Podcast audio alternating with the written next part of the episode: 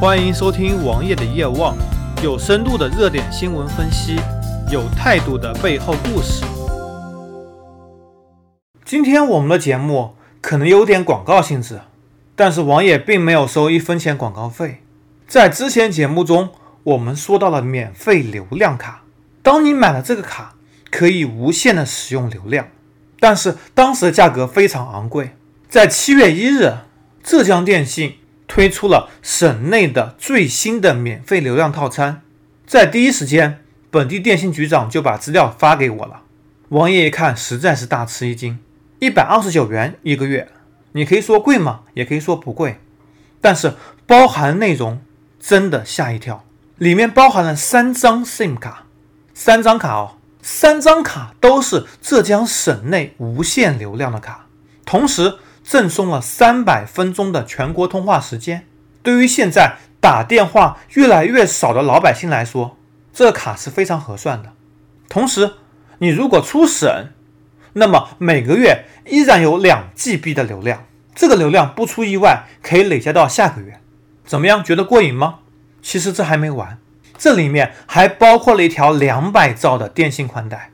你要知道，单买两百兆电信宽带就要这个价格。真的是买宽带送号码，你办不办？依然没有完，还包括了两条高清的数字电视。你只要花一百块钱买个机顶盒，两百块钱买两个机顶盒，就可以在家里看电信的高清电视。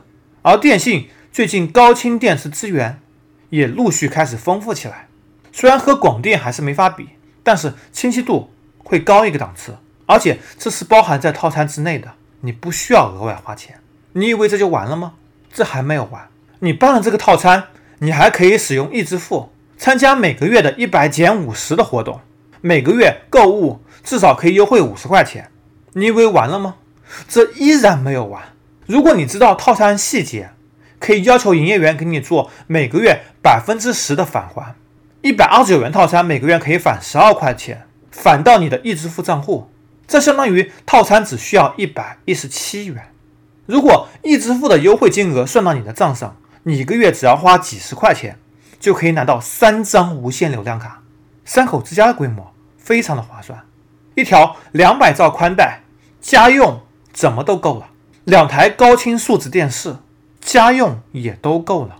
电信的目的只在打压那些移动的用户，让他们把自己的卡迁移到电信上来，来做一个市场竞争。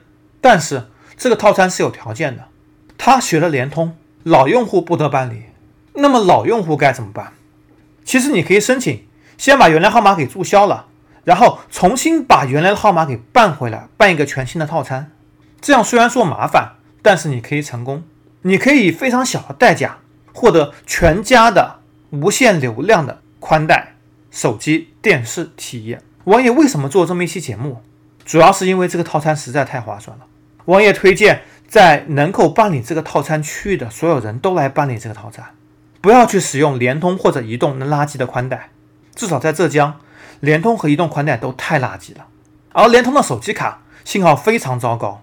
在王爷搬进这个家四年以后，我家依然没有联通的信号，这简直是一个非常奇葩的事情。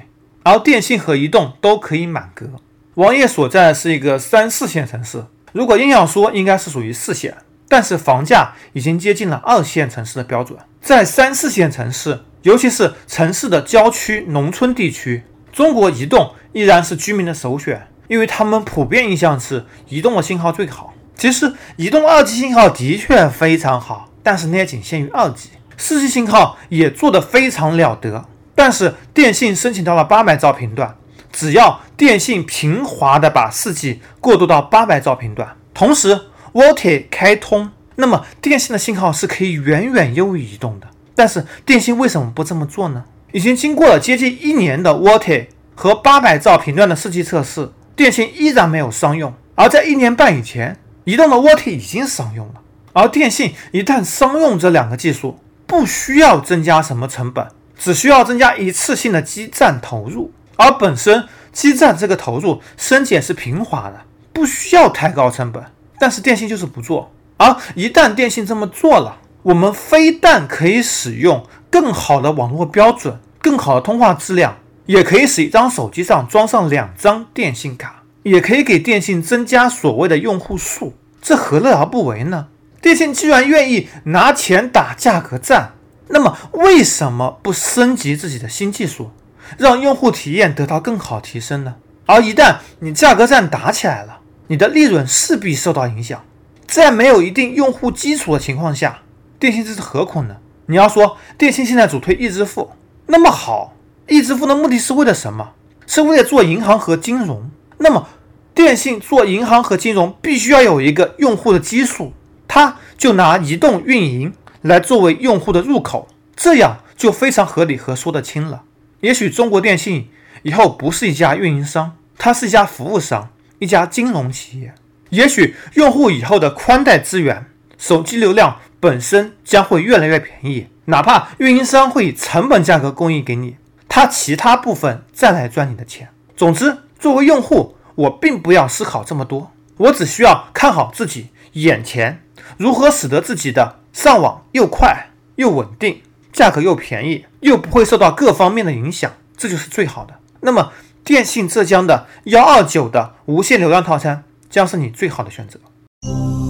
搜索同名微信公众号，关注我。